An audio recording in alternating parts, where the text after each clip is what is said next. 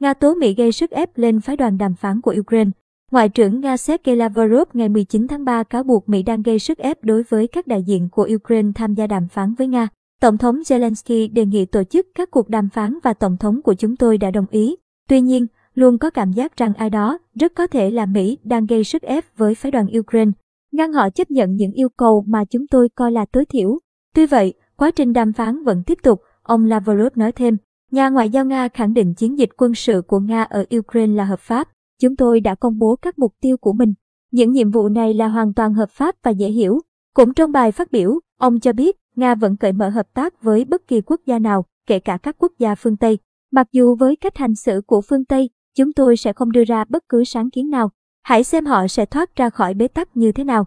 Các phái đoàn đàm phán của Nga và Ukraine đã tổ chức nhiều vòng đàm phán kể từ khi bắt đầu xảy ra xung đột vào ngày 24 tháng 2. Các cuộc đàm phán vẫn chưa mang lại kết quả cụ thể nào, ngoại trừ việc Kiev và Moscow đồng ý về việc tổ chức các hành lang nhân đạo để sơ tán dân thường khỏi các khu vực giao tranh.